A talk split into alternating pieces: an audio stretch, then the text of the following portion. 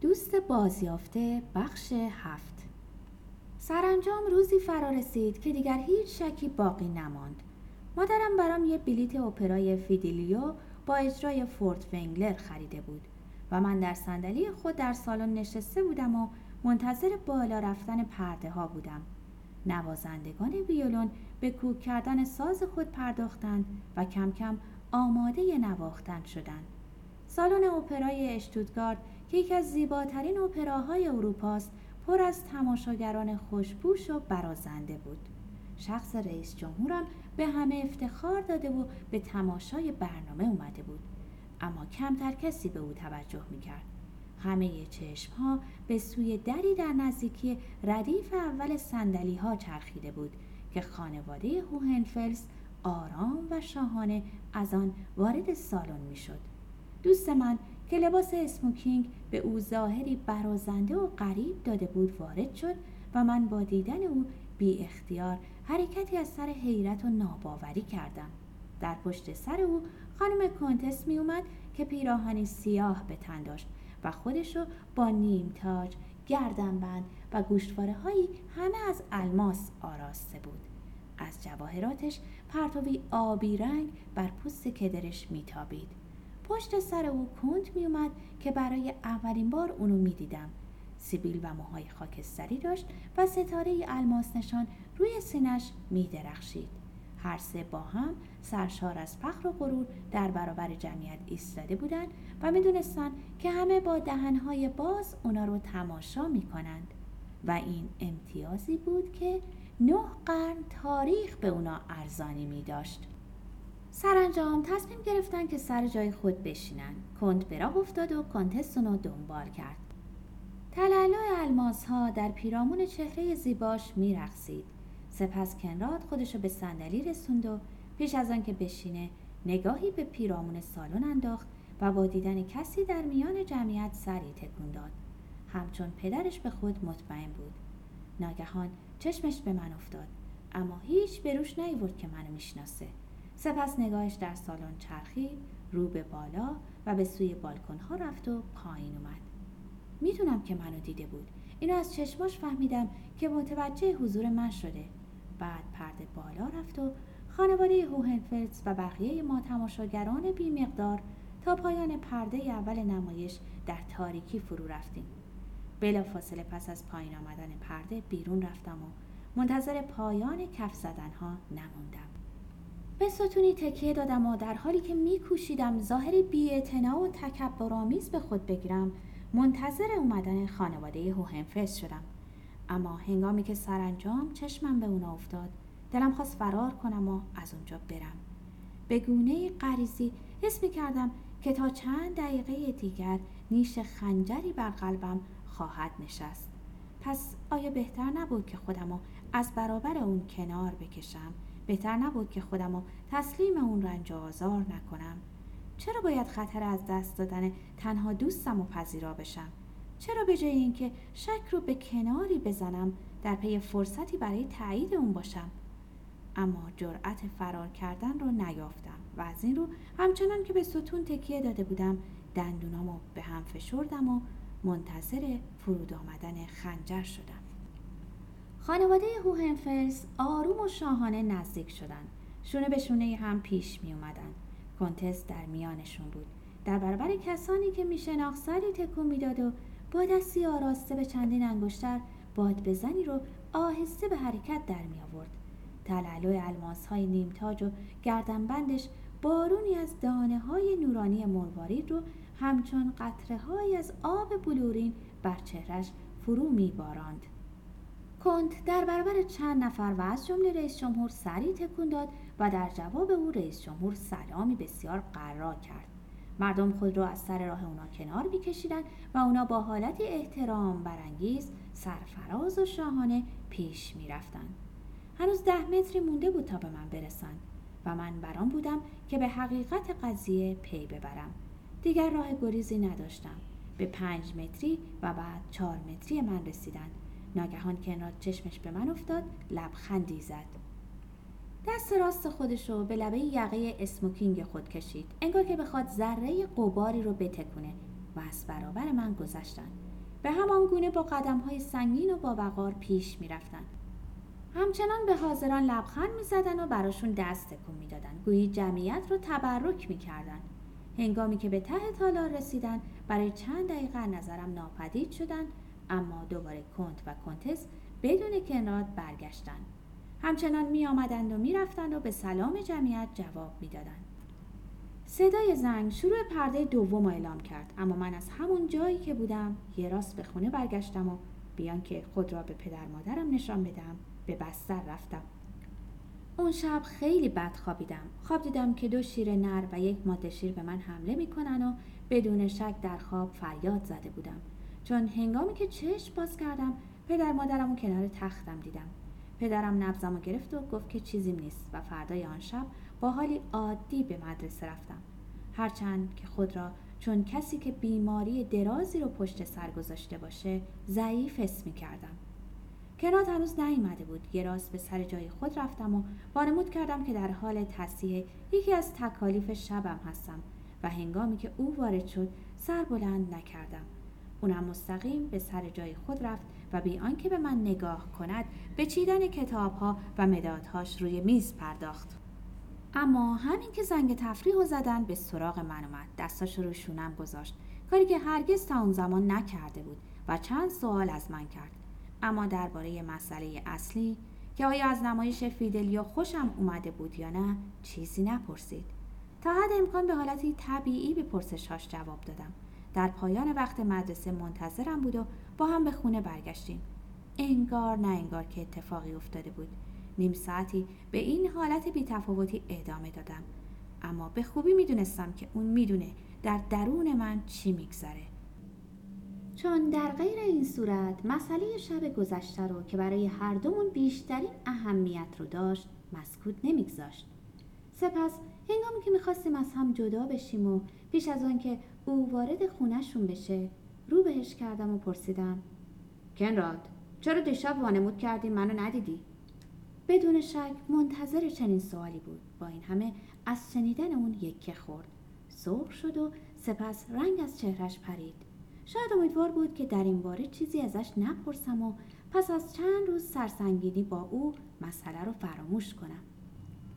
یه چیز روشن بود و اون اینکه آمادگی نداشت که بی مقدمه مورد معخذه قرار بگیره و از این رو با دست پاچگی چند جمله ای گفت از این قبیل که وانمود نکردم که تو رو ندیدم. فکر می‌کنم اشتباه کردی. بیش از اندازه حساسیت نشون میدی. نمی‌تونستم از پدر مادرم جدا بشم. اما من گوشم به این حرفا بدهکار نبود و گفتم ببین کنراد خیلی خوب می‌دونی که حق با منه. فکر می‌کنی من نفهمیدم که درست موقعی منو به خونتون دعوت می‌کنی که پدر مادرت نیستن؟ واقعا فکر می‌کنی که من درباره دیشب اشتباه می‌کنم؟ من باید تکلیف خودم رو بدونم. می‌دونی که نمی‌خوام دوستی تو رو از دست بدم. قبل از آشنایی با تو آدم تنهایی بودم و اگه تو تردم کنی از این هم تنها تر میشم. اما فکر این که تو از معرفی من به پدر مادرت خجالت بکشی منو آزار میده. باید وضع منو درک کنی. به هیچ وجه در بند این نیستم که با خانواده تو رابطه نزدیک داشته باشم. اما دست کم یه بار پنج دقیقه هم که شده باید پدر مادرتو ببینم تا در خونه تو خودم و غریبه و مزاحم حس نکنم. از این گذشته ترجیح میدم تنها باشم و تحقیر نشم. برای خودم به اندازه همه هوهنفلس های عالم ارزش قائلم. بدان که به هیچ کس اجازه نمیدم که منو تحقیر کنه حتی اگه شاه شاهزاده و کنت باشه. با شهامت حرف زده بودم اما نزدیک بود گریم بگیره و اگه کنراد به حرف نیامده بود توان ادامه حرفامو نداشتم. اون گفت می‌دونی که به هیچ وجه نمی‌خوام تحقیرت کنم. آخه چرا این کارو بکنم؟ خودت می‌دونی که تنها دوست منی. می‌دونی که تو رو بیشتر از هر کس دیگه ای دوست دارم. می‌دونی که منم پیش از آشنایی با تو تنها بودم و با از دست دادن تو تنها دوست نزدیک خودم رو از دست میدم. چطور ممکنه که از دوستی با تو خجالت بکشم؟ مگه نه اینکه همه بچه های کلاس من و تو رو دوست همدیگه می‌دونن. مگه با هم به همه شهرهای اطراف سفر نکردیم؟ واقعا فکر کردی من از دوستی با تو خجالت می‌کشم؟ چطور جرأت می‌کنی این حرف رو بزنی؟ من که کمی آرومتر شده بودم گفتم آره گفتهاتو باور می‌کنم کاملا باور می‌کنم اما چرا دیشب رفتار طور دیگه ای بود؟ می‌تونستی یک کلمه با من حرف بزنی و به من توجه نشون بدی؟ توقع چندانی ازت نداشتم. کافی بود سری تکون بدی لبخندی بزنی دستی تکون بدی. چرا در حضور پدر مادرت انقدر رفتار تغییر می‌کنه؟ چرا منو به اونا معرفی نکردی؟ تو پدر مادر منو می‌شناسی. راستشو بگو. حتما دلیلی داره که تو منو به اونا معرفی نکردی. تنها دلیلی که به نظر خودم می‌رسه اینه که تو میترسی که پدر مادرت به خاطر من تو رو سرزنش کنن. کنراد لحظه ای دو دل بود که بگه یا نگه. سرانجام گفت. یادت باشه که خودت این بحث رو پیش کشیدی. حقیقت رو می‌خوای پس گوش کن. همونطور که متوجه شدی و درستم فهمیدی من جرأت نکردم تو رو به پدر مادرم معرفی کنم و به همه مقدسات قسم می‌خورم که دلیلش این نیست که از دوستی با تو خجالت می‌کشم. در این مورد اشتباه می‌کنی. اما دلیل خیلی ساده تر و ناخوشایندتری در میونه. مادر من از یه خانواده برجسته لهستانیه که زمانی خانواده سلطنتی بوده و از یهودیان متنفره. قرنها چنین خانواده هایی یهودیان و آدم به حساب نمی آوردن و اونا رو نکبت بشر و نجس می شمردند. اون با اینکه تا حالا حتی با یه یهودی روبرو نشده از یهودیا میترسه. اگه به فرض در حال مرگ باشه و پدر تو بتونه اونو نجات بده بعید می‌دونم که تبابت اونو قبول کنه. هرگز فکر اونم نخواهد کرد که با تو آشنا بشه. به تو حسادت خواهد کرد. چون نمی‌تونه تحمل کنه که یه یهودی با پسرش دوست شده باشه. فکر می‌کنه که آشنایی من و تو حیثیت خانواده هوهنفلس رو لکهدار می‌کنه. از این گذشته از تو میترسه. فکر می‌کنه که تو اعتقاد مذهبی منو سست کردی. معتقده که تو در خدمت یهودیت بین المللی هستی که در نظر او همون بلشویسمه و منو قربانی توته های شیطانی خودت خواهی کرد. نخند اون واقعا اینطوری فکر می‌کنه. در این باره باهاش بحث کردم. اما اون فقط این حرف رو تکرار می‌کنه که پسرک بیچارم متوجه نیستی که توته های آنها در تو کارگر شده.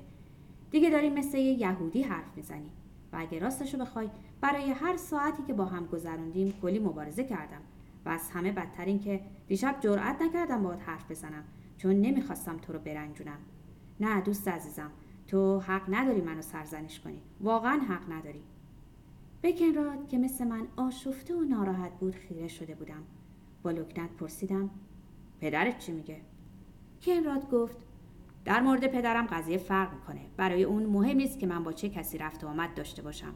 به اعتقاد اون یه عضو خاندان هوهنفلس به هر جا که بره و با هر کس دوست باشه همچنان یک هوهنفلس اصیل باقی میمونه. البته اگه یه دختر یهودی بودی مسئله فرق می‌کرد.